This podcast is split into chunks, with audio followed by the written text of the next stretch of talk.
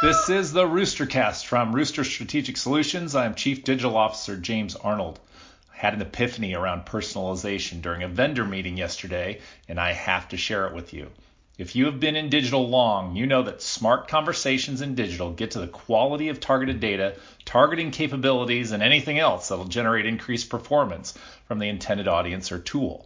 A recent report said publishers' personalization efforts have fallen quite a bit short because all the tools used to generate the data and then deploy against it are gobbling up the increased revenue. But the epiphany here is around the missing piece of the process, the cornerstone for even greater pricing and performance. We have data, we can target against that data, but rarely, if ever, is there a robust decisioning engine in place determining real time whether or not this is the right time to target the right member of the audience. Usually, we turn on the spigot rather than pull the more, appropriate sniper trigger.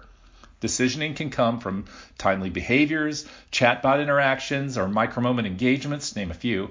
The industry deserves a longer list. Decisioning is the key to making everything we already do smarter and better timed. This is the Roostercast.